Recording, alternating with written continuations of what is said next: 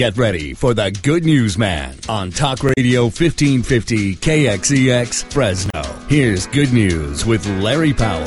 I find it so hard to accept that we can't do better when it comes to protecting the members of our military when they are here on our home shores.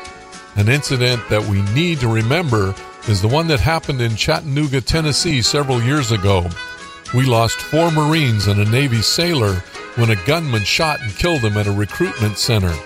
It's important to list their names and remember them Thomas Sullivan, Skip Wells, David Wyatt, Carson Holmquist, and sailor Randall Smith.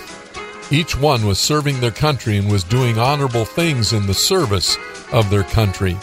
At least that's what each of them thought. This tragedy reminds us that freedom isn't free, even here at home.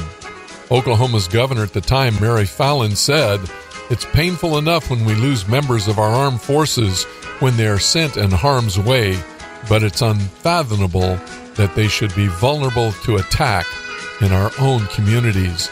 Governor Fallin, along with governors of Louisiana, Arkansas, Texas, Florida, and Indiana, have ordered that full time National Guard members be allowed to carry arms.